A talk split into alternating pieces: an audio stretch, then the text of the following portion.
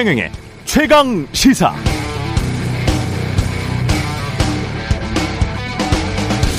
네, 한국은행이 금리를 올렸습니다. 이제 기준금리 2.25% 그러나 금리가 단지 높다고 불안할 필요는 없습니다.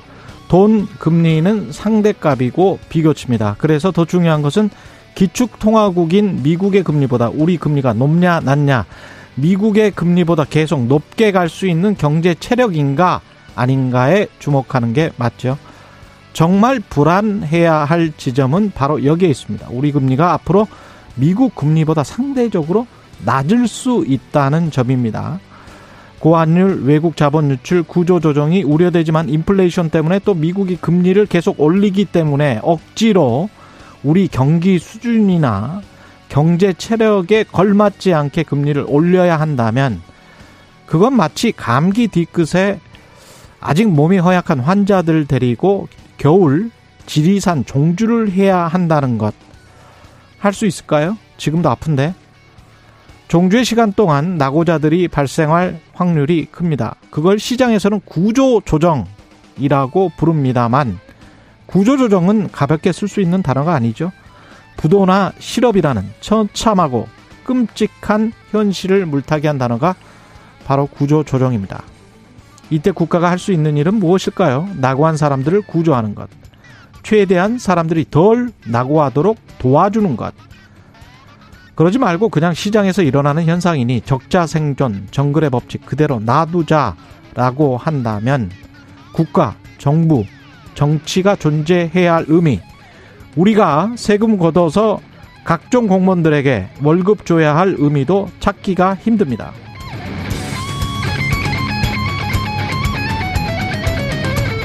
네, 안녕하십니까. 7월 14일 세상에 이익이 되는 방송 최경련의 최강시사 출발합니다. 저는 KBS 최경련 기자고요. 최경련의 최강시사 유튜브에 검색하시면 실시간 방송 보실 수 있습니다. 문자 참여는 짧은 문자 50원, 긴 문자 100원이 드는 샵9730 또는 유튜브 무료 콩 어플 많은 이용 부탁드리고요. 청취율 조사 진행 중입니다. 최경령의 최강 시사로 다양한 질문, 의견 보내주신 분들 중 추첨을 통해서 시원한 커피 쿠폰 보내드리겠습니다. 오늘 최강 시사 권성동 국민의힘 당 대표 직무대행 겸 원내 대표 그리고 신작 유럽 도시 기행 2로 돌아온 유시민 작가 만나보겠습니다.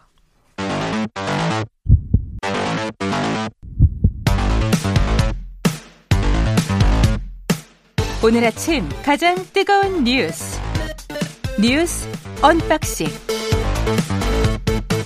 자 뉴스 언박싱 시작하겠습니다. 민동기 기자 김민하 평론가 나와 있습니다. 안녕하십니까? 안녕하십니까?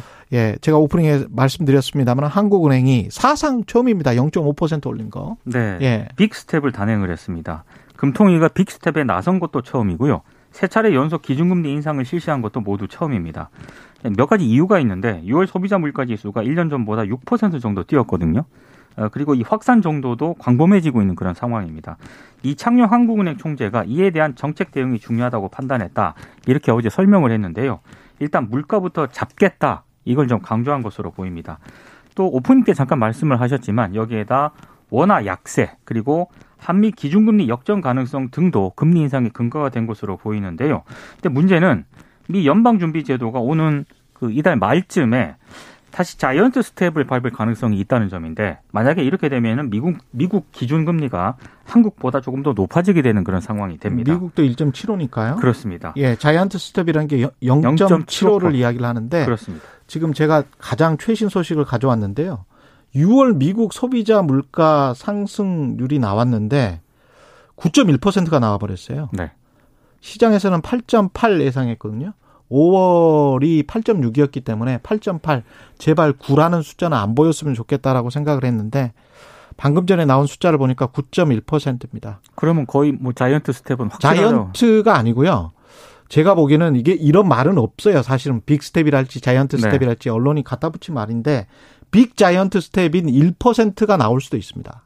그 이야기가 지금 나오고 있고요. 이제 0.5%는 완전히 쏙 들어가 버렸고 0.75% 포인트나 1% 1%가 나올 수도 있습니다. 근데 만약에 그렇게 되면 서민들 입장에서는 굉장히 어려워질 수밖에 없고 특히 실질 소득이 감소하면서 빚이 만약에 있는 가게 같은 경우에는 더 어려워질 수밖에 없고요. 특히 우리 같은 경우에는 오는 9월쯤에 자영업자하고 소상공인에 대한 코로나19 금융 지원 조치가 종료가 되거든요. 그렇죠. 그렇게 되면은 아마 수면 아래 좀 잠복해 있던 여러 가지 부실들이 한꺼번에 터져 나올 가능성도 있습니다. 그러니까 전망이 이제 밝지 않은 게 이제 큰 문제예요. 이게 일시적으로 뭐 어, 급하게 이제 금리를 올렸다든지 뭐 그리고 이제 미국과의 금리에 이제 어 차이가 줄어든다든지 아예 역전된다든지 하는 것도 일시적으로 이제 일정 기간에 그런 거면은 사실 뭐 그렇게까지 큰 문제는 아니다라고 보는 이제 그런 목소리도 있는 것 같은데 근데 앞서 이제 최 기자님 말씀하셨듯이 그냥 그런 정도가 아니라 오늘 제가 언론에서 본 표현은 ultra step이라고 썼어요. 네. 그러니까 별 step이 다 있구나라고 생각을 했는데 예. 그러니까 말씀하신 대로 이제 1.0% 포인트를 미국에서 거의 거기에 거기에 해당하는 기준금리 인상이 있을 수가 있다 라는 얘기까지 나오는 상황이고 바로 어제 저 캐나다 은행이 올려버렸잖아요. 그렇죠. 1%를. 예. 그리고 우리 입장에서도 사실 처음에 이제 야 이거 이 고물가 상황 심각하다라고 얘기를 했던 게 4%대 이제는 계속 볼 수가 있다. 이거 이 우려부터 시작한 건데 음. 이게 6% 그리고 앞으로 7%도 될 수 있다고 얘기하는 시점에서 어제 이창용 한국은행 총재가 지금의 금리 수준은 중립금리의 하단 정도이다라고 얘기를 했거든요.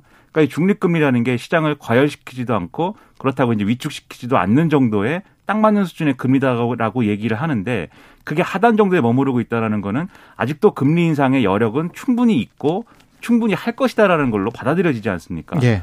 그렇게 보면은 연말까지 예를 들면 지금 뭐 거의 3%될 수 있다 기준금리. 그렇죠. 라고 하는 예상에 대해서도 지금 상황에서는 그렇게 보는 거 합리적이다라고 한국은행 총재가 이렇게 얘기를 했어요. 그렇다라는 음. 것은 앞으로도 금리 인상의 폭은 계속해서 이제 좀 올라가는 쪽이 될 것이 될 수밖에 없기 때문에 그러면 이게 어쩔 수 없는 거지만 하지만 취약계층이라든가 이, 이, 이 계층을 타겟으로 한 어떤 종류의 대응, 대책 이런 것들은 또 필요한 것이기 때문에 거기에 대해서는 신경을 많이 쓸 필요가 있어 보입니다.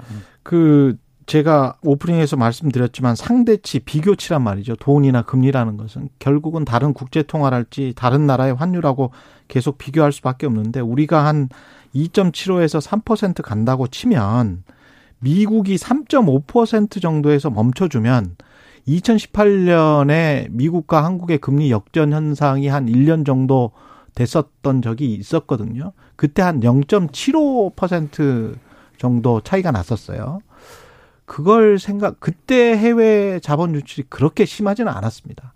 그러면 3%고 미국이 3.5%를 가면 그래도 괜찮을 것 같아요. 그 금리가 역전이 된다고 하더라도.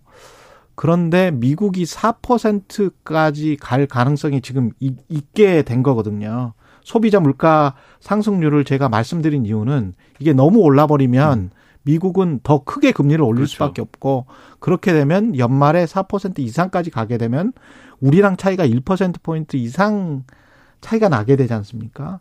그렇게 되면 해외 자본 그 우리 국내에 있는 외국 자본의 유치율이 굉장히 심각해질 수가 있기 때문에 채권 시장을 포함한 금융 시장이 굉장히 변동성이 크게 일어날 가능성 그래서 제가 계속 통화 수합을 말씀을 드리, 드렸던 것이고 성일종 정책위 의장도 사실 그 부분에 관해서 굉장히 지금 신경을 쓰고 있는 여당도 그런 상황이거든요.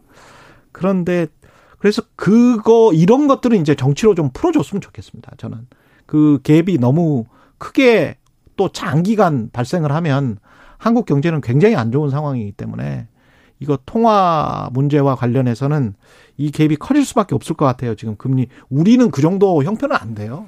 4%로 막 갈 수는 없어요. 우리는. 그렇죠. 예. 그러니까 그런 것들을 생각을 해보면 뭔가 외교와 정치로 좀 풀어줬으면 좋겠다 그런 생각이 듭니다.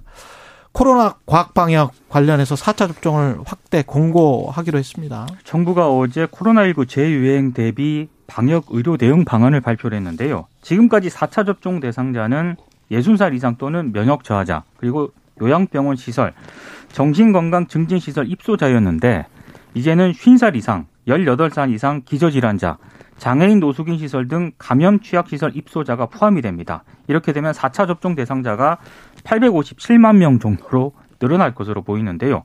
다만 확진자 7일 격리 의무는 이제 정부가 유지를 하는 것으로 일단 결론을 냈는데 전 국민 거리두기는 지양을 하기로 했습니다. 대신에 자발적인 거리두기를 권고를 하기로 했는데 아, 약간 좀 문제가 좀 있는 것 같아요. 4차 접종률을 끌어올릴 구체적인 대책 같은 거를 정부가 어제 내놓지를 못했거든요. 특히 만 60살 이상 4차 접종이 시작된 지 지금 석 달 정도가 지났는데도 불구하고 그렇게 접종률이 높은 상태는 아닙니다. 그럼에도 불구하고 방역 당국은 아, 접종 동료에 주력한다는 방침 외에 뭘 어떻게 구체적으로 하겠다는 내놓지를 못했고요. 아, 그리고 어, 지금 지난 3년 동안 우리나라가 아직도 아파도 쉴 수 없는 그런 회사들이 적지 않거든요. 이런 상황에서 과연 자율 방역, 방역을 했을 때 실효성을 가질 수 있겠느냐라는 어떤 그런 지적도 나오고 있습니다. 특히 코로나19에 감염이 돼서 격리될 경우에 원래 한 10만 원에서 15만 원씩 생활 지원금을 지급을 했었는데 이게 지난 11일부터 축소가 됐고요. 중소기업 유급 휴가비 지원도 축소된 상태거든요. 아무래도 지금 자율 방역에 한계가 있다라는 그런 지적이 나오고 있습니다. 근데 이게 참 여러모로 이제 딜레마인데 거리두기를 강화해서 이 어떤 바이러스의 전파라든가 이런 감염 확산을 막는 게 확실하다라고 하면은 여러 가지 뭐 자영업자들과 소상공인들의 피해라든가 그것을 또 지원해야 되는 지금까지 고물가 상황에서 지원해야 되는 뭐 여러 가지 부담을 안고 있다 하더라도 뭐 해야 될 필요가 있겠죠. 예. 근데 이 거리두기가 지금 이 지금 오미크론 변이보다 원래의 변이보다도 더 전파력이 강한 이제 변이가 앞으로 우세종이 될 거라는 예상이 나오는 상황에서 이 실효성이 있느냐에 대해서는 이제 의문이 제기될 수밖에 없어서 그럼 나머지는 그럼 어떻게 할 거냐? 거리두기는 뭐 그렇다 하더라도 나머지에서 지금보다 더 효율적이고 더 잘 작동할 수 있는 방향 어떻게 할 거냐에 대해서는 추가로 고민해야 되겠지만 근데 사실 이제 이전 정권에서 하던 것 이상의 어떤 이 해법이라든가 그런 방식이 지금과 같은 이 현재 시점에 있을 것이냐에 대해서는 좀 제가 이 평론가가 볼 때는 좀 회의적인 부분들도 있습니다. 그래서 음. 비슷한 이제 흐름으로 가지 않을까 싶은데 그럼 다만 이제 그런 의문은 좀 남는 거예요. 왜 이제 이전 정권에서 했던 방역에 대해서는 정치 방역이다 이렇게 했고 이제 새 정부가 들어서면은 과학 방역을 할 거야라고 얘기했는데 왜 이게 차이가 없지? 이런 의문이 있을 수 있거든요. 국민들 입장에서는. 예. 그래서 그런 부분은 제대로 이제 설명을 하고 예를 들면 그게 좀 선거 때 너무 과장됐던 어떤 표현이라든지 이런 것들에 대한 평가들이 좀 있어야 될 것 같고 방역은 방역대로 정부가 좀 이렇게 최선을 다해서 하는 그런 부분들에 대해서 우리가 협조적으로 이제 어좀 이렇게 가면서 이 상황을 극복해내는 게 필요하다고 생각을 합니다. 북송과 관련해서는 어, 여야가 완전히 극명하게 나뉘네요. 그러니까 어제 대통령실이 북한 어민 북송 사건을 반인륜적 범죄 행위로 규정을 하면서 철저한 진상 규명을 강조를 했습니다. 그러니까 이게 맥락이 좀 있는데요. 국정원의 전임 국정원장 고발 사건이 있었고 예. 통일부가 송환 당시 사진을 공개를 하지 않았습니까? 그랬죠. 대통령실이 이걸 반인륜적인 범죄 행위로 규정을 했기 때문에 사실상 문재인 정부를 대상으로 한 사정이 본격화될 것이다라는 그런 전망이 나오고 있는데요. 음. 근데 이게 북송 사건과 관련해서는 약간의 설명이 좀 필요합니다. 예. 2019년 10월 말에 북한 선원 두 명이 동료 16명을 살해한 다음에 NLN으로 이제 남하를 했고요. 원래 이제 러시아나 북한 해역에서 어로 작업을 하던 사람들이었는데 다른 선원 한 명과 함께 이 선장이 가혹행위를 한다는 이유로 선장과 다른 어미 두 명을 죽여서 바다에 수장을 합니다. 그리고 이 범행을 감추기 위해서 남은 동료 선원 13명도 차례로 죽여서 수장을 했는데 예. 도피 자금을 마련하기 위해서 북한 김제항으로 갔다가 한 명이 잡힙니다. 음. 그래서 남은 두 명이 배를 타고 북한 경비정의 추격을 피해서 이제 동해 NLL 이쪽으로 남하를 했는데요. 당시 문재인 정부가 이들의 귀순의 진정성이 없다고 판단한 근거가 몇 가지가 있는데 원래 그 4월에 걸쳐서 한국 해군을 피해 도망을 다녔다라는 점 하나 있고요. 또 하나는 해군 특전 요원들이 배에 들어가서 제압을 해서 붙잡혔다는 점. 그리고 아. 정부 합동신문 과정에서 동료 어민 살해 직후에 일단 돌아가자. 어, 죽더라도 조국에서 죽자고 결의해서 김책항으로 돌아간 점. 그리고 마지막으로 해군에 붙잡혔을 때 자살하려는 생각을 했다고 진술을 했거든요. 음. 이런 점 등을 감안을 했을 때 당시 문재인 정부는 귀순에 좀 진정성이 없다라고 판단을 했고 이걸 이제 국회 공식 보고까지 했습니다. 그리고 당시 야당 의원이었던 이해훈 정보위원장이 이 보고를 듣고 영화 황해가 생각이 났다. 이런 사람이 귀순해서 우리 국민 속에 섞인다면 너무 끔찍한 일이다. 정부의 추방 결정에 힘을 싣기도 했는데 당시 김무성 의원도 비슷한 이야기를 그렇습니다. 했죠. 그런데 예. 갑자기 이제 통일부가 입장을 번복을 하면서 여야 입장이 극하게 지금 대립을 하고 있는 그런 상황입니다. 저는 이제 세 가지를 얘기하고 싶은데 첫 음. 번째로 이 당시 문재인 정부가 이 선언들에 대해서 이런 방식으로 처리를 한 거에 대해서는 저는 상당히 좀 유감이 있습니다. 저 개인의 입장에서는. 아, 그래요? 왜냐하면은 음. 이분들이 어쨌든 뭐 이게 어 여러 가지로 뭐이 뭡니까 살인자이고 뭐 여러 가지 이제 범죄자라는 맥락이 있긴 하지만 예.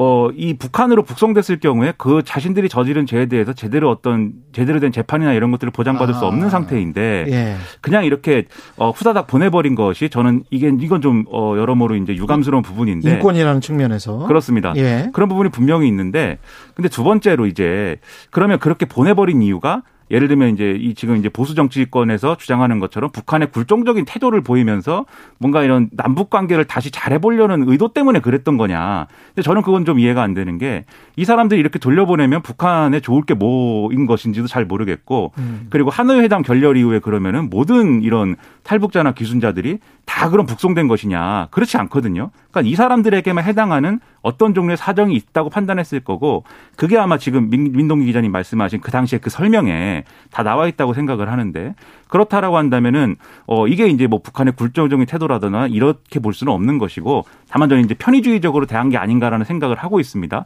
세 번째로는 이런 정치적인 비판과 유감 표현 이런 것들이 있을 수가 있는데 음. 그럼 마지막으로 이게 사법적 단죄의 영역에서 다뤄질 문제인가? 저는 이 부분에 있어서는 그건 또 아니지 않는가라는 생각을 하는데 왜냐하면 이게 사법적으로 이게 잘한 거냐 또는 절차적으로 무리한 거냐를 판단하기 위해서는 이 사건의 본질적인 부분들이 재판에서 증명이 될 정도로 사실 확인이 되는 어떤 그런 과정이 있어야 돼요. 근데 북한에서 저지른 일이기 때문에 알 그렇죠. 수가 없잖아요. 그 그렇죠. 증거가 네. 없습니다. 그런 네. 그런 것들이 불가능하고 그런데다가 어 예를 들면 이게 또 어떤 피해 유족이라든가 뭐 이런 분들이 있어서 진상 규명을 요구하고 있다거나 이렇다고 하면 그걸 알아내기 위해서라도 좀 뭔가 이제 조치가 필요할 수 있지만 이런 회색지대에서 일어나는 이제 정부의 판단이나 이런 것들에 대해서는 결국 어느 정도는 이게 통치행위다라는 거를 인정해 줄 필요- 필요도 있다고 저는 보이거든요. 그런데 예를 들면 대통령 그런 연장선에서 보면은 대통령실의 이런 입장 표명이 저는 굉장히 부적절하다고 보는 게 이게 일종의 반인류적 범죄 행위라는 것을 규정을 먼저 해버린 거잖아요. 여러 가지 음. 전제를 달긴 했지만 예.